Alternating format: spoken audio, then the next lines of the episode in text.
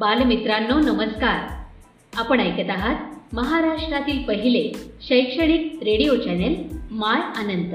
प्रस्तुत करता अनंत English school Satara. अधिक माहितीसाठी आमच्या अँकर dot F M slash my Anant. या पेजला आवर्जून भेट द्या आणि आमचे कार्यक्रम हक्काने ऐका.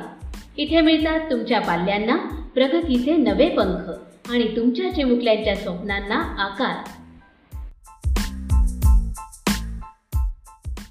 पहा there are many physical quantities but majority of them are related to each other for example you have learn that quantity speed is the ratio of quantity distance and time म्हणजे आपण लास्ट इयर पाहिलेलं आहे की speed is equal to distance by time speed कसा काढायचा? एखाद्या गोष्टीचा speed किती आहे?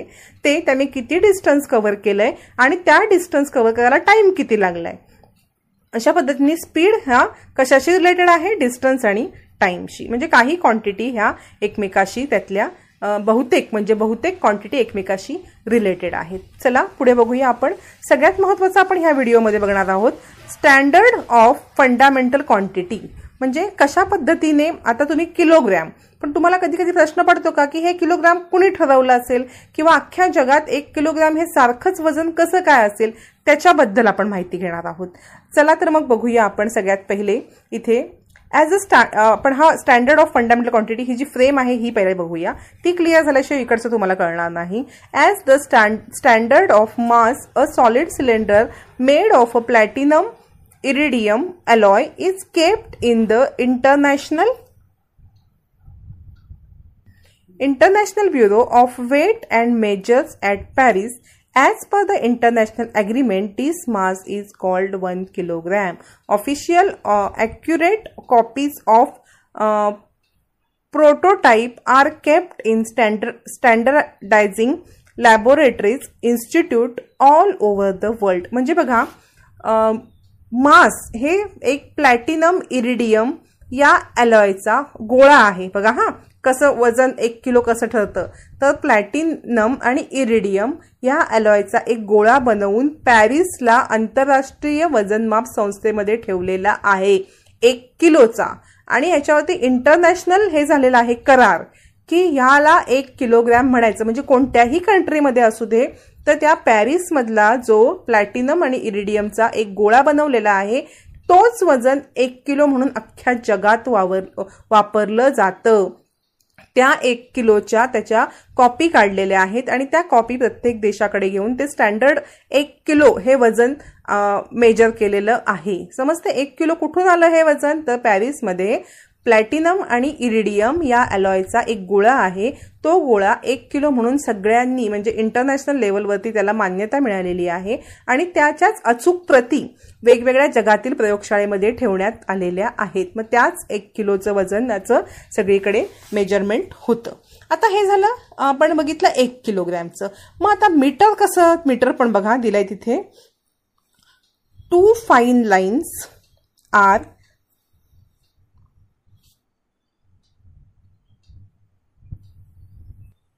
Two fine lines are engraved on a platinum iridium bar kept in the International Bureau of Weight and Measurement at Paris.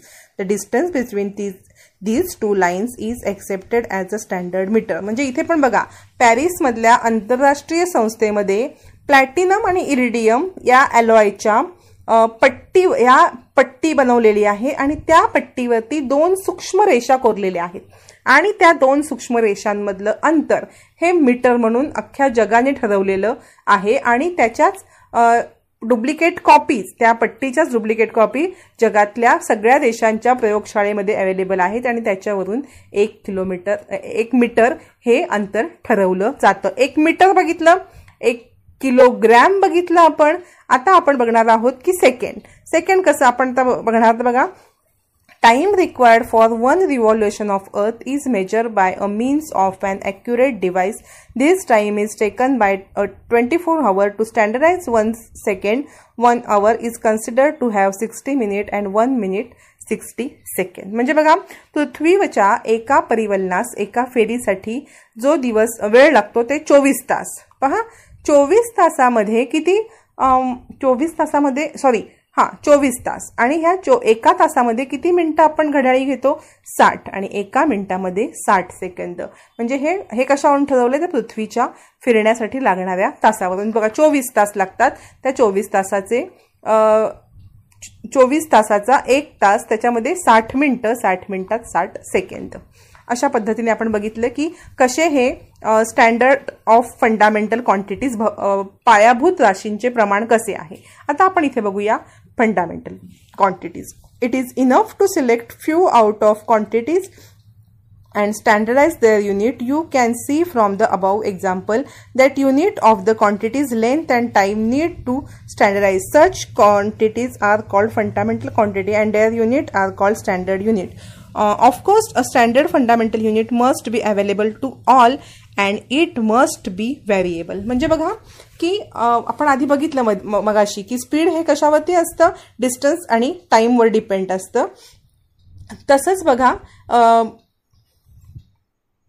पहा म्हणजे त्याचं जे प्रमाण आहे ते कसं असलं पाहिजे? सर्वांना ते उपलब्ध असलं पाहिजे. आपण बघितलं आता की कशा पद्धतीने ठरवलं आहे आणि जगातील सगळीकडे ते पोचवलेलं आहे पॅरिसमधून. म्हणजे सगळ्यांसाठी ते अवेलेबल असलं पाहिजे आणि ते बदललं नाही पाहिजे. बदललं नाही पाहिजे म्हणून त्यांनी काय केलं की एक गोळा ठेवला आहे त्याच्यानुसार नेहमी चेक करून घ्यायचं आहे की एवढंच एक किलो असेल. ते कुठेही बदलता कामा नये. पुढे बघा international system of unit and international system of unit based on seven fundamental units call called system international SI in in currently used is currently used all over the world. It is also called a metric system. म्हणजे आता बघा सात पायाभूत राशी वर आधारित अशी एककांची आंतरराष्ट्रीय पद्धत म्हणजे सिस्टीम इंटरनॅशनल एस आय जगभरात वापरली जाते त्याच्यानुसार the name of symbol of unit of the fundamental quantities length time and mass in this system are given in the following table याच्यामधले length तुम्हाला लेंथ टाईम आणि मास याचे S I सिस्टीममधले हे दिलेले आहेत बघा. युनिट्स बघा. लेंथचा आहे metre symbol M mass kilogram K G आणि टाईम सेकंड एस हे एस आय युनिट अख्ख्या जगभरात हे मॅट्रिक पद्धत सुद्धा याला म्हटली जाते आणि एस आय सिस्टीमसुद्धा म्हटली जाते. पहा पुढे आता बघणार आहोत आपण great scientist uh, when man felt the need of major things he started by using the parts of his own body for the purpose म्हणजे मी तुम्हाला मगाशीच सांगितलं की मानवाला जेव्हा मोजमापनाची गरज पडली तेव्हा त्यांनी स्वतःच्या uh, अवयवांचे पार्ट यूज करायला लागले. म्हणजे एक वीत एक uh, फू एक हात म्हणजे हातापासून कोपऱ्यापर्यंत असे पूर्वी वापरायचे. पण मग ही पद्धत वेगवेगळ्या ठिकाणी वेगवेगळ्या हे होऊ शकते वेगवेगळ्या माणसानुसार. म्हणून काय केलं in Egypt and ancient time the distance of a man elbow to be tip of his middle finger tip of his middle elbow to the tip म्हणजे एल्बोपासून ते टिपपर्यंत म्हणजे कोपऱ्यापासून ते बोटापर्यंत. इज कॉल्ड क्युबिट म्हणजे क्युबिट हे माप काढलं की बोटापासून कोपऱ्यापर्यंत. पण हे प्रत्येक व्यक्तीचं वेगवेगळं येणार म्हणून त्यांनी काय केलं होतं? तर हे त्यांच्याकडे राजाचं प्रमाण घेतलं. त्यांचा जो राजा असेल त्याच्या बोटापासून कोपऱ्यापर्यंत अंतर म्हणजे क्युबिट मग ते एखाद्या काठीवरती किंवा दोऱ्यावरती मोजून ठेवायचं. एक क्युबिट जो राजा असेल त्याचं ते क्युबिट असं स्टँडर्ड प्रमाण केलं होतं. पूर्वी आपल्याकडे सोनं सुद्धा गुंज एक गुंज सोनं दोन गुंज सोनं असं वापरलं जातं. तसंच and hour clock is use to measure time म्हणजे बघा वाळूचं घड्याळ तुम्हाला बघितलं असेल असं उलटं ठेवायचं ती पूर्ण वाळू पडेपर्यंत एक तास किंवा असं ठराविक मेजर असायचं पूर्वी हां. पुढे बघा identify the wrong method of measurement showing in the picture and explain why they are wrong खाली काही पद्धती दिलेल्या आहेत तुम्हाला आणि त्या का चुकीच्या आहेत ते बघा. एक वीथ मोजलंय त्यांनी. बरोबर आहे का ती पद्धत? नाही. खाली बघा ह्या पट्टीवरती लेंथ मोजतात. बरोबर आहे? नाही. कारण टू सेंटीमीटरपासून स्टार्ट केलंय. कुठे करायला पाहिजे? त्यांनी झिरो पासून स्टार्ट करायला पाहिजे. आणि बघा इकडे पट्टी आहे स्केल ती झिरो टू ट्वेल्व सेंटी हे परफेक्ट आहे. नंतर इथे बघा खाली काय तुम्हाला दिलेलं आहे? की किलोग्रॅममध्ये इथे काय दिलेलं आहे पहा? इथे मोजतायत ते ह्याच्यामध्ये. ही पद्धत बरोबर आहे का? तर हो. आणि ही याच्यावरची पण स्केल बरोबर आहे. इकडची स्केल आणि विथ हे प्रमाण चुकीचं आहे. पुढे बघा इम्पॉर्टन्स ऑफ अॅक्युरेट मेजरमेंट म्हणजे अचूक मापनाचं महत्त्व काय आहे ते बघूया आपण. How accurate measure must be depend upon its purpose accordingly and appropriate device has to be used for measurement measurement of substance that are precious, the greater important importance and used in very small quantity is is done meticulously and accurately. Du- due to advan- ad- advancement in technology, uh, a device that measure very small magnitude of the quantity like distance, mass, time and temperature are available now. For example, distance and time in uh, in connection with very important sport competitions, ma- sport competition mass of gold body temperature etcetera म्हणजे बघा की measurement का आवश्यक आहे काटेकोर का पाळलं जातं तर मोठ्या मोठ्या स्पोर्टमध्ये इथे फ्रॅक्शन्स ऑफ सेकंड म्हणजे सेकंडच्या पण भरपूर भाग करून त्यातल्या एका भागाने सुद्धा हरणारी स्पोर्ट्समन किंवा खेळाडू असतात. म्हणजे बघा आता रनिंगची कॉम्पिटिशन आहे. आपल्या शाळेत रनिंगची कॉम्पिटिशन कशी असते? धावता धावतात आणि एका ठराविक रेषेवरच्या पुढे गेलेला तो जिंकला. पण तिथे खूप तरबेज धावणारे असतात ऑलिम्पिक सारख्या स्पर्धेमध्ये. तिथे काय केलं जातं की जेव्हा खेळाडू धावायला सुरुवात करतात आणि ते आपल्याला वाटतं की एकाच वेळेला ते पुढे आलेत पण नाही त्यातला एखादा फ्रॅक्शन्स ऑफ सेकंड फ्रॅक्शन म्हणजे सेकंडचे पण पार्ट केले आणि त्यातल्या एका पार्टनी एक पुढे असतो. मग इथे अॅक्युरेट मेजरमेंट असणं आवश्यक असतं. किंवा तुम्ही सोनं मोजताय तर तुम्ही आता बटाटे मोजताना एखादा बटाटा जास्त तुम्हाला दिला जाईल पण सोने मोजताना थोडंसं जास्त होईल का? नाही कारण ते व्हॅल्युएबल आहे. तसंच बॉडी टेम्परेचर ताप बाळाला आलाय किंवा नाही ह्याच्यासाठी सुद्धा अॅक्युरेट मेजरमेंटची गरज आपल्याला असते. पुढे आहे major cause of error in measurement म्हणजे मोजमापन करताना काही त्रुटी असतात बघा. Not using the appropriate device म्हणजे योग्य साधनाचा वापर न करणे. Not using the device properly योग्य पद्धतीने साधनाचा वापर न करणे.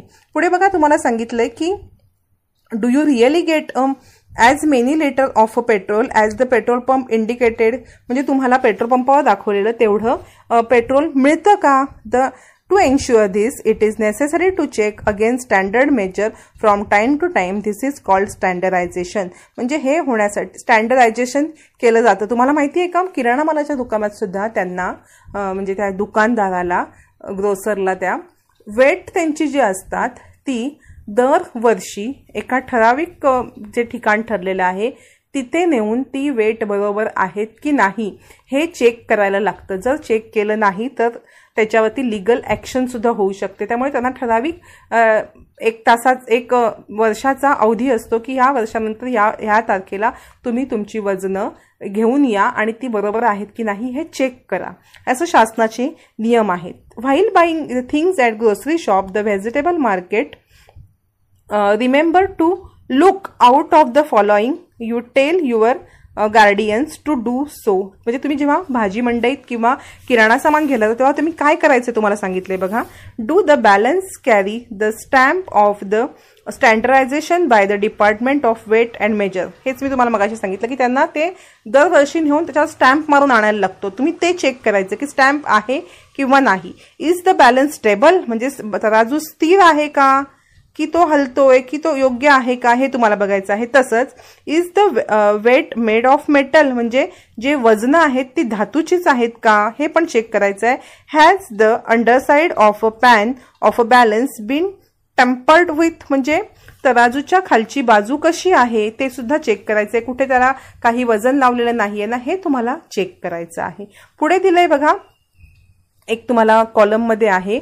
Uh, to prevent consumers from being cheated, a weight and measure uh, measures subdivision function as part of a food urban supply the customer protection division of the government म्हणजे ग्राहकांची फसवणूक होऊ नये म्हणून मी तुम्हाला सांगितल्याप्रमाणे की असे कार्यरत असतात आणि ठिकठिकाणी योग्य वजन वापरली आहेत की नाही हे चेक करायला सुद्धा त्यांचे अधिकारी येतात तसंच ते ah, it is uh, blindly by the law of use standard weight and measure it is also a function of a weight and measure subdivision to grant license for for the production sale and repair of weight and measure म्हणजे licence ते लागतं त्यांना वजन वजन मापासाठी हे licence घ्यायला लागतं आणि ते योग्य ह्याच्यामध्ये वर्षभरामध्ये त्यांना ते चेक करायला लागतं त्याची दुरुस्ती करून घ्यायला लागते ह्याच्यासाठी गव्हर्नमेंटचे जे मोठे मोठे अधिकारी असतात त्यांच्याकडून त्यांना हे चेक करून घ्यायला लागतं पहा इथे आपला हा lesson Welcome dear students. Today we shall begin with a new chapter that is composition of matter chapter number 6 part 1. So let's begin. Before that we'll answer a few questions. What are the various states of matter? We have already learned this in the previous standards. The various states of matter are solid, liquid and gaseous state. What is the difference in ice, water and steam? Ice, water and steam are in different states that is solid, liquid and gaseous. What are the smallest particle of matter called?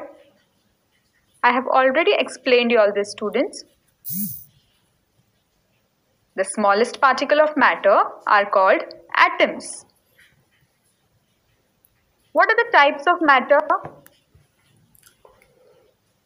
The types of matter are elements, compounds and mixture. Now let's do one activity. Take some mustard seeds in a transparent plastic jar. Thread a long thread at the center of a big balloon by means of a needle and tie it tight. Stretch this rubber diaphragm and fix it on the mouth of the jar by means of a rubber band. Pull the diaphragm up and down with the help of the thread, first slowly, then with moderate speed, and then vigorously. Record your observations. So now we have this table on page number 39 in our textbook. In the first column, we can see the mode of pulling the diaphragm up and down and the other side we can see movement of the mustard seeds. So when we pull it slowly, the vibration happens in the same place. When we pull the diaphragm with moderate force, vibration happens in different places. Similarly, when we pull the diaphragm vigorously, which means with great speed, vibration happens all over the jar. On the above experiment, we give energy less or more to the mustard seeds by pulling the diaphragm up and down, making them move differently. The particles in the solid, liquid and gaseous states of matter have movement somewhat similar to that. An intermolecular force of attraction acts between the particles of matter. The extent of the particles particle movement is determined by the strength of this force. The particles of solids are very close to each other and vibrate at their fixed position. See from this diagram we can see that the particles of solids are very close to each other and vibrate at their fixed position.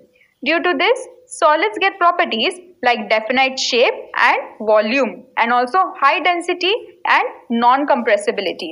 Density means compactness and non-compressibility means cannot be reduced in size by pressure.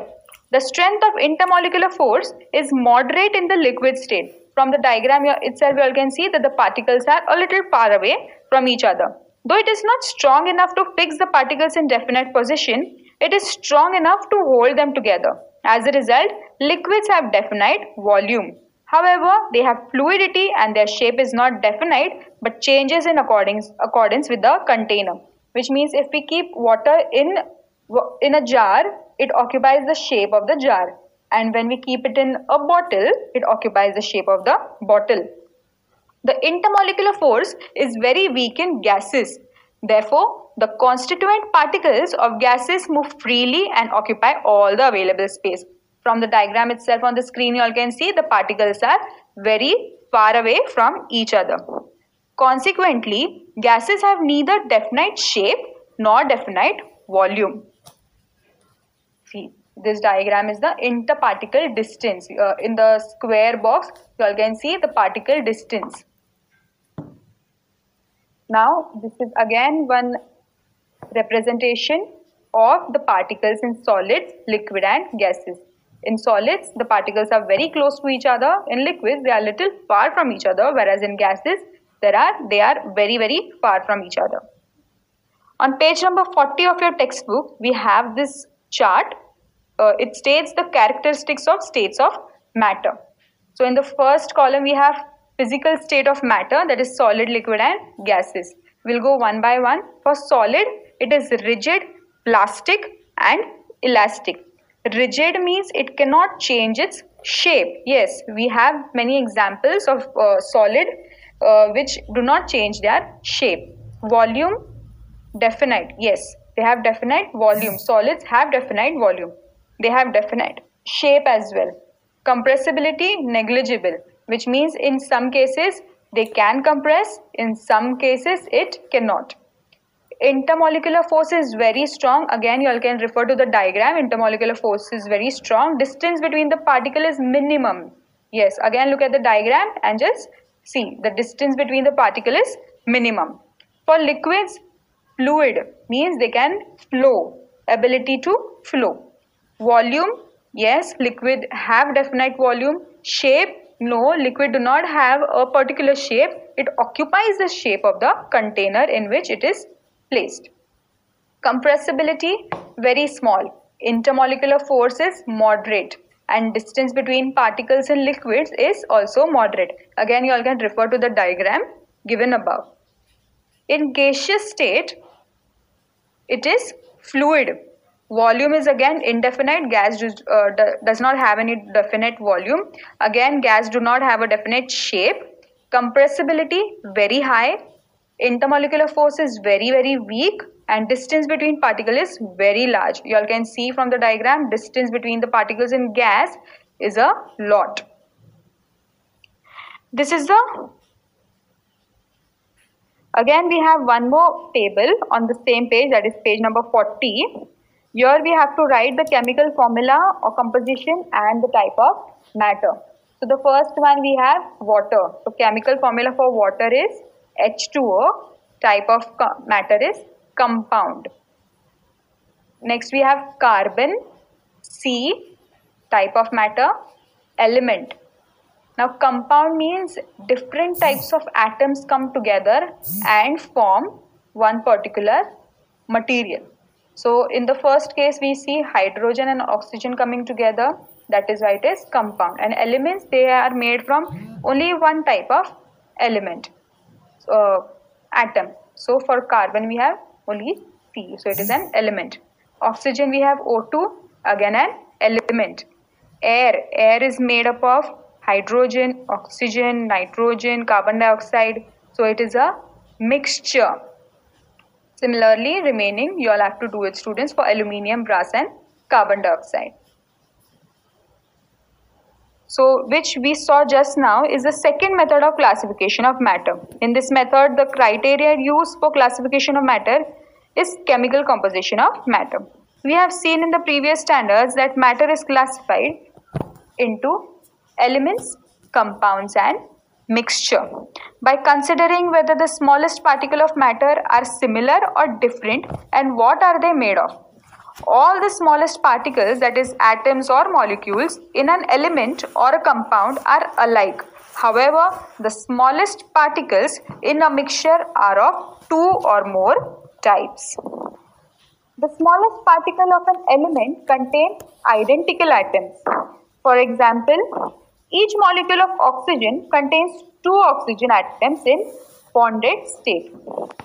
The smallest particle of a compound are formed by joining two or more types of atoms to each other.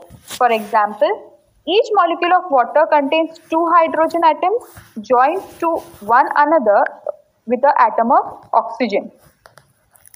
The smallest particle of a mixture are atoms and molecules of two or more elements or compounds. For example, the main constituent of molecules of the mixture namely air are nitrogen, oxygen, H2O, CO2. Similarly, the mixture brass contains atoms of copper and zinc while bronze contains atoms of element copper and tin. On page number 41, we again have one more table here. Now in this table, it is a schematic submicroscopic picture of the types of matter, namely elements, compounds and mixture and also the characteristics of them are written. So we will do it one by one. The first one we have element. So under that we have nitrogen molecules, we have oxygen molecules. Now if we see all the atoms are alike. For nitrogen all are uh, bond to each other that is N and N coming together N2 and all are of the same uh, contains the same atom. Similarly they have shown for oxygen molecule also. Constituent substance of element is only one and it is that element itself. All the atoms molecules of an element are alike. All the atoms in a molecule of an element are alike and are joined to each other by chemical bonds. So you all can again go back to the diagram uh, and have a look. Atoms molecules of different elements are different. See, so the atom for N2 is different, atom for O2 is different. So uh, the atoms of different elements are different. Now we'll come to compounds. Nitrogen dioxide molecule NO2. Now if we see the atoms, they have changed the color that is we have blue and white color atoms. Two atoms of oxygen in blue color and one of nitrogen in white color. They are bonded together. Similarly, we have for nitric oxide molecules also NO. We one for nitrogen, one for oxygen. They are bonded together. Constituent substance of a compound is only one and it is that compound itself. All the molecules of a compound are alike. See, you all can again go back and see all the molecules of nitric oxide molecules are alike. The constituent atom of a molecule of a compound are of two or more types and are joined to each other by chemical bond. The proportion of constituent elements in a compound is constant. See, we just have to refer the picture given in the first and second column for each point or each character characteristics they have mentioned. So the proportion is also the same. The properties of a compound are different than those of the constituent elements. Yes. Third column we have mixture. Mixture of N2 and NO2. Now if we see the picture which they have made, we can see the white two circles coming together, bonded together. Those are N2 Whereas we can see three circles coming together or bonded together, those are NO2, that is two, two atoms of oxygen, one atom of nitrogen. So, it is a mixture of N2 and NO2. Similarly, we have one more example, mixture of N2 and O2. See, the white color ones, we can assume it as N2 and the blue color circles bonded together, we can assume it as O2. Constituent substances of a mixture are two or more elements or compounds. Atoms or molecules of a mixture are of two or more types. The constituent molecules of mixture are different from each other and are not joined by chemical bond. See, the molecules of nitrogen that is N2 or uh, the second example which I have mentioned N2 and O2 they are not chemically bond to each other. They are separate the proportion of constituent substances in a substance in a mixture can change, which means the proportion of N2 can be more than that of O2. So it can change in a mixture. Proportion of constituent substances are retained in the mixture. Retain means they gain all the properties in the mixture. Today's topics are types of elements and types of compounds. So let's begin elements. For this, we will do an activity. For the activity, we need some iron nails, copper wire, aluminium wire, a piece of coal. So all these substances we have to rub against a fresh surface of sandpaper and observe what happens. Later on, we have to hammer all these things. On page number 42 of your textbook, we have this table. Now the table states the, eh, the observation which we make after hammering the objects and after rubbing the object along a fresh surface of sandpaper. So let's write observation. The first one iron nail. It does not shine after rubbing it against a sandpaper. The next column we have does it does, does the shape flatten? Yes. Second object is copper wire. The surface shines after rubbing it against the sandpaper. and it also flattens after hammering. So again we will write yes. Third we have aluminium wire. Again the surface shines and the shape flattens. Fourth we have coal piece. Now after rubbing the coal piece along a sandpaper the surface does not shine. So we will write no. And in the last column we have does the shape flatten or break into small pieces on hammering? Yes. The coal breaks into small pieces. So we will write yes. The objects in the above activity are made up of elements like iron, copper, aluminium and carbon respectively. You have noticed that elements have different physical quantities like luster or paleness, malleability and brittleness. Now luster means soft glow whereas paleness means light, lightness of any color. Malleability we can say that it can be uh, the shape can be changed after hammering whereas brittleness means it is liable to break into small pieces. So there are many objects which are malleable, which are brittle, which, uh, which uh, shines and which does not shine. According to that, elements are classified. In earlier times, elements were classified into metals and non-metals. After invention of new elements, a new type metalloid is discovered. The detailed study of these type elements will be made in chapter metals and non-metals.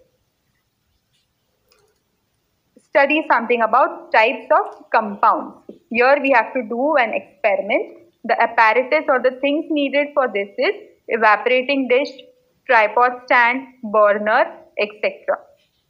Chemicals we need camphor, washing soda, blue vitriol, sugar, glucose, urea, etc. Now what we have to do is, we have to keep the evaporating dish on the tripod stand as shown in the figure. Take some camphor in the evaporating dish. Heat the camphor in the dish strongly with the help of a burner. Find out what remains behind in the evaporating dish. Repeat the above procedure using limestone, washing soda and all the chemicals which I have mentioned on the screen. When we do so, we notice in the above, act above activity that after heating strongly, some compounds give residue while others do not give any residue. With the residue, the meaning of residue is a small amount of substance is left behind after combustion or after heating. So in few cases, we see something like this or we even see something like this some blackish residue black powder so this black powder is mainly made up of carbon.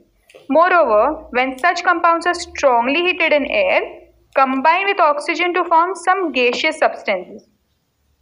In case their combustion is not complete, black colored residue, uh, carbon remains behind as residue as we can see in, on the screen. This is black colored residue or it is a carbon. Okay. These are called organic compounds or carbon compounds. See, we get such kind of residue, the blackish residue. So, such compounds which gives out such blackish residue are known as organic compounds or carbon compounds. Organic compounds, we have few examples. We have petrol, cooking gas, camphor, sugar, glucose and urea. So, these are the examples of organic compounds. About inorganic compounds. Compounds that decompose on strong heating to leave a residue behind are called inorganic compounds. Here in inorganic compounds, some residue or some substance is left behind after heating. Okay. Now examples are common salt, soda, rust, blue vitriol, limestone, etc. Apart from this, there is one more type of compound. Complex compound. The molecules of compounds have a complex structure formed by many atoms and in the center of this structure Metal atoms are also included. Such compounds are called as complex compounds. Now these are some examples of complex compound. Chlorophyll that contains magnesium, hemoglobin that contains iron, cyanocobalamin that contains cobalt that is vitamin B12. Okay? Very very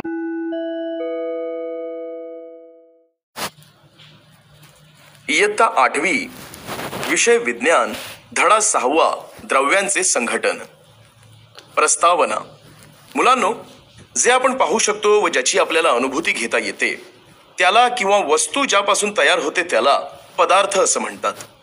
पदार्थालाच शास्त्रीय परिभाषेत द्रव्य असं म्हणतात. आपल्या रोजच्या जीवनात अनेक वस्तूंना आपण स्पर्श करतो. डोळ्यांनी पाहतो. तसेच त्या वस्तूंची नावे आपण सांगू शकतो. अशाच पदार्थांना आपण द्रव्य असं म्हणतो. या आधीही आपण द्रव्यांविषयी थोडा अभ्यास केलाय. त्या संदर्भात मी तुम्हाला काही प्रश्न विचारतो त्यांची उत्तरे सांगा. द्रव्याच्या तीन अवस्था कोणत्या आहेत? सर स्थायू द्रव आणि वायू या द्रव्याच्या तीन अवस्था आहेत. बरोबर. मग आता बर्फ पाणी आणि वाफ यांच्यातील फरक काय आहे ते सांगा पाहू.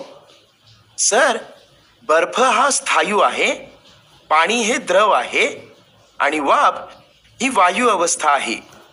छान. द्रव्याच्या लहानात लहान कणांना काय म्हणतात? सर द्रव्याच्या लहानात लहान कणांना अणू असं म्हणतात. उत्तम. मग आता मला सांगा द्रव्याचे प्रकार कोणते? सर द्रव्यांचे मूलद्रव्य संयुग व मिश्रण असे प्रकार आहेत. अगदी बरोबर उत्तरे दिलीत. या द्रव्यांचं वर्गीकरण असं केलं जातं. द्रव्याचं वर्गीकरण मूलद्रव्ये संयुगे मिश्रण. मूलद्रव्याचं वर्गीकरण धातू अधातू आणि धातू सदृश. अशा प्रकारे द्रव्याचं वर्गीकरण करून त्याविषयी अभ्यास केला जातो. आता आपण या पाठात द्रव्याविषयी अधिक माहिती करून घेऊया. इथे काही द्रव्य दिली आहेत. त्या द्रव्यांचे तीन गटात वर्गीकरण करा. शीतपेय हवा सरबत माती पाणी लाकूड आणि सिमेंट. स्थायू माती लाकूड आणि सिमेंट द्रव शीतपेय सरबत आणि पाणी आणि वायू हवा. बरोबर. वरील पदार्थांचे आपण स्थायू द्रव आणि वायू या अवस्थांमध्ये वर्गीकरण केले आहे. आता आपण द्रव्याच्या भौतिक अवस्थेविषयी अधिक तपशील जाणून घेऊया. द्रव्याच्या भौतिक अवस्था. मुलांनो द्रव्याच्या भौतिक अवस्थेविषयी जाणून घेण्याआधी एक प्रयोग करा. प्रथम एका रुंद तोंडाच्या पारदर्शी प्लास्टिकच्या बाटलीमध्ये मोहरीचे दाणे टाका. त्यानंतर मोठ्या फुग्याच्या मध्यभागी सुईच्या साहाय्याने लांब दोरा ओवून पक्की गाठ मारा. आता हा रबरी पडदा बाटलीच्या तोंडावर रबर बँडच्या मदतीने ताणून बसवा. मात्र दोरा बाटलीच्या बाहेर ठेवा. बरं आता तुम्ही तो पडदा दोऱ्याच्या साहाय्याने हळुवारपणे ओढा. थोड्या जोराने ओढा. खूप जोराने ओढा आणि खाली वर करा. बरं मग आता आपल्याला जे आढळले आहे ते आपण या तक्त्यात लिहिणार आहोत. हळूवार पडदा हलवला तर जागच्या जागी कंपन होते. थोड्या जोराने हलवला तर कंपन वाढत जाते. खूप जोराने हलवला तर मोहरीचे दाणे वर जाऊन बाटलीच्या तळाशी आदळतात. पुन्हा बाटलीच्या तोंडावर पडद्यावर आदळतात व पुन्हा वर जातात. या प्रयोगामध्ये हवेद्वारे पडदा खालीवर करून आपण मोहरीच्या दाण्यांना कमी अधिक ऊर्जा देतो. त्यामुळे मोहरीच्या दाण्यांची हालचाल होते. तशीच हालचाल स्थायू द्रव वायू या अवस्थांमधील द्रव्यांच्या कणांमध्येही होते. या ठिकाणी आपल्या हे लक्षात येतं की द्रव्यांच्या कणांमध्ये म्हणजेच अणू किंवा रेणूंमध्ये आंतररेणवीय आकर्षण बल कार्य करत असते. हे आंतररेणवीय आकर्षण बल एकाच रेणूमध्ये अधिक असते. या बलाच्या क्षमतेनुसार पदार्थांच्या कणांची हालचाल होते. एक स्थायू स्थायू पदार्थांचं आंतररेणवीय बल अतिशय प्रभावीपणे कार्य करत असतं. त्यामुळेच स्थायूंचे कण अगदी जवळ असून ते आपल्या ठराविक जागी स्पंदन पावत असतात. त्यामुळेच स्थायूंना ठराविक आकार व आकारमान प्राप्त होत असते. त्यामुळे स्थायूंना उच्च घनता व असंपीड्यता हे गुणधर्म प्राप्त होतात. दोन द्रव.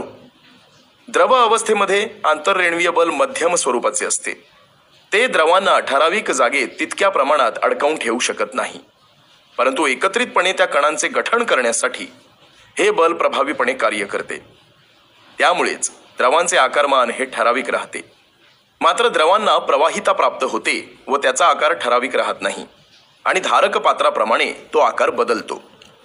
तीन वायू. वायूमध्ये आंतररेणवीय बल हे अतिशय क्षीण म्हणजेच खूप कमी असते. त्यामुळे वायूंचे घटक कण मुक्तपणे हालचाल करू शकतात व जितकी उपलब्ध जागा मिळेल तितकी जागा ते व्यापून घेतात. त्यामुळेच वायूंना ठराविक आकार व आकारमान नसते. मुलांनो ही आकृती पहा. या आकृतीत स्थायू द्रव वायू अवस्थांमध्ये कणांमधील अंतरात होणारे बदल दिसून येतात. आता हा तक्ता पहा. या तक्त्यावरून द्रव्यांच्या अवस्थांची वैशिष्ट्ये आपल्या लक्षात येतील. द्रव्यांचे रासायनिक संघटन. मुलांनो खाली दिलेल्या तक्त्यामध्ये द्रव्यांचे संघटन रासायनिक सूत्रांच्या सहाय्याने दिले आहे. त्याचे निरीक्षण करा. रासायनिक संघटन हा निकष वापरूनही द्रव्यांचे वर्गीकरण करता येते. द्रव्याचे लहानात लहान कण एकसारखे आहेत की वेगवेगळे आहेत किंवा कशापासून बनले आहेत यावरून द्रव्यांचे तीन प्रकार पडतात. मूलद्रव्य संयुग व मिश्रण. मूलद्रव्य. ज्या पदार्थांच्या रेणूमध्ये एकाच प्रकारचे अणू असतात त्या पदार्थांना मूलद्रव्य म्हणतात. संयुग. दोन किंवा अधिक मूलद्रव्यांच्या रासायनिक संयोगातून तयार होणारा पदार्थ म्हणजे संयुग होय. त्याचे लहानात लहान कण हे दोन किंवा अधिक प्रकारचे अणू एकमेकांना जोडून बनलेले असतात. मिश्रण. वेगवेगळी मूलद्रव्ये किंवा संयुगे एकमेकात मिसळली की मिश्रण तयार होते. मिश्रणाचे लहानात लहान कण म्हणजे दोन किंवा अधिक मूलद्रव्य किंवा संयुगांचे अणू किंवा रेणू असतात. एका मूलद्रव्यातील किंवा एका संयुगातील सर्वात लहानात लहान कण म्हणजे अणू किंवा रेणू. मूलद्रव्यांच्या लहानात लहान कणांमध्ये एकाच प्रकारचे अणू असतात. हे आत्ताच पाहिले. आता आपण त्याचे उदाहरण पाहू. ऑक्सिजनच्या प्रत्येक रेणूमध्ये ऑक्सिजनचे दोन अणू जोडलेल्या स्थितीत असतात. तर संयुगांचे लहानात लहान कण म्हणजेच रेणू हे दोन किंवा अधिक प्रकारचे अणू एकमेकांना जोडून बनलेले असतात. उदाहरणार्थ पाणी. पाण्याच्या प्रत्येक रेणूमध्ये हायड्रोजनचे दोन अणू हे ऑक्सिजनच्या एका अणूला जोडलेल्या स्थितीत असतात. मिश्रणाचे लहानात लहान कण म्हणजे दोन किंवा अधिक मूलद्रव्ये संयुगाचे अणू किंवा रेणू असतात. उदाहरणार्थ हवा. हवा या मिश्रणामध्ये नायट्रोजन ऑक्सिजन ऑर्गॉन पाणी कार्बन डायऑक्साईड हे प्रमुख घटक रेणू असतात. तसेच पितळ या मिश्रणात तांबे व जस्त या मूलद्रव्यांचे अणू असतात. तर ब्रॉन्झमध्ये तांबे व कथिल या मूलद्रव्यांचे अणू असतात. आता हा तक्ता पहा. या तक्त्यामध्ये मूलद्रव्ये संयुगे मिश्रणे यांची लाक्षणिक पद्धतीची चित्रे दाखवली आहेत. तसेच मूलद्रव्य संयुगे व मिश्रण यांची वैशिष्ट्ये दाखवली आहेत. अशा प्रकारे आपण मूलद्रव्ये संयुगे व मिश्रणे यांची सर्वसाधारण वैशिष्ट्ये अभ्यासली आहेत. तर आता आपण पाणी या संयुगाविषयी व दूध या मिश्रणाविषयी अधिक माहिती पाहूया.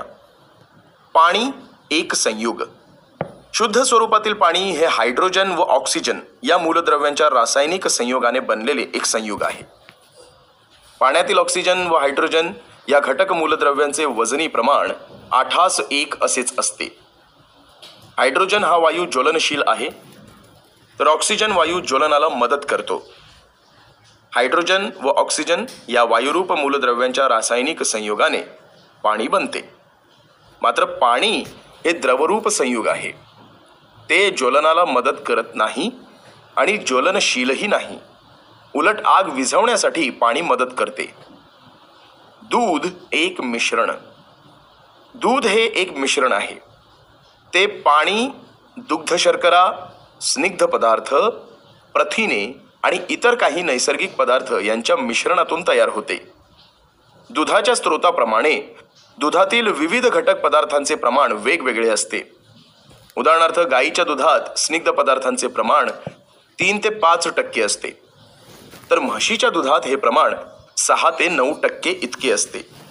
दुधामध्ये पाणी हा घटक पदार्थ मोठ्या प्रमाणात असतो. त्यामुळेच दूध हे द्रव अवस्थेत आढळून येते. दुधाची गोडी दुधामध्ये असणाऱ्या दुग्ध शर्करा या घटक पदार्थांमुळे असते. म्हणजेच आपण असं म्हणू शकतो की घटक पदार्थांचे गुणधर्म दुधात राखले जातात. मूलद्रव्यांचे प्रकार. मुलांनो आता आपण मूलद्रव्यांच्या प्रकारांविषयी जाणून घेणार आहोत.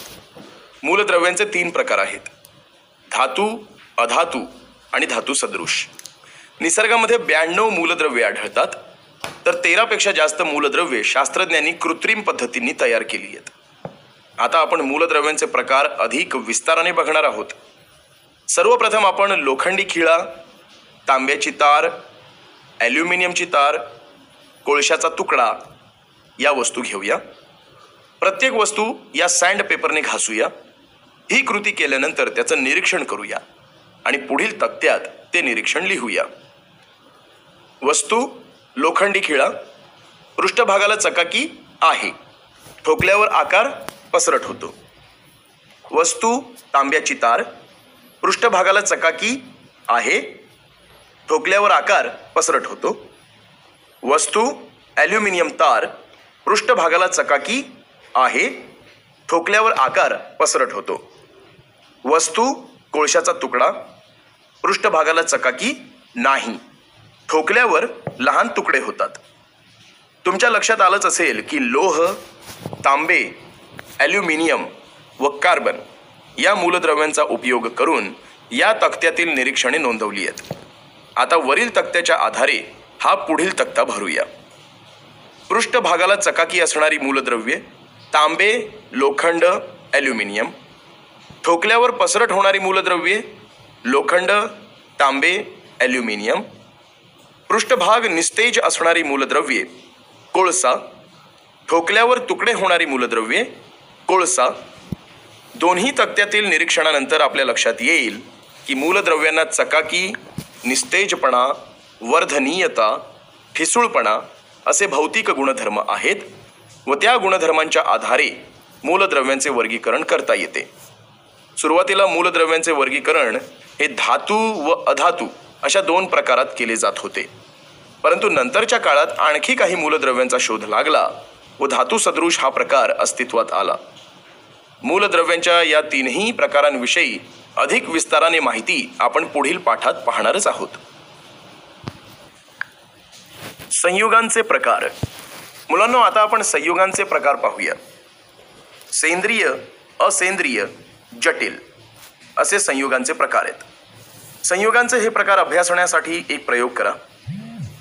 या प्रयोगासाठी बाष्पन पात्र तिवई बर्नर हे साहित्य घ्या व कापूर चुनखडी धुण्याचा सोडा मोरचूद साखर ग्लुकोज युरिया हे रासायनिक पदार्थ घ्या.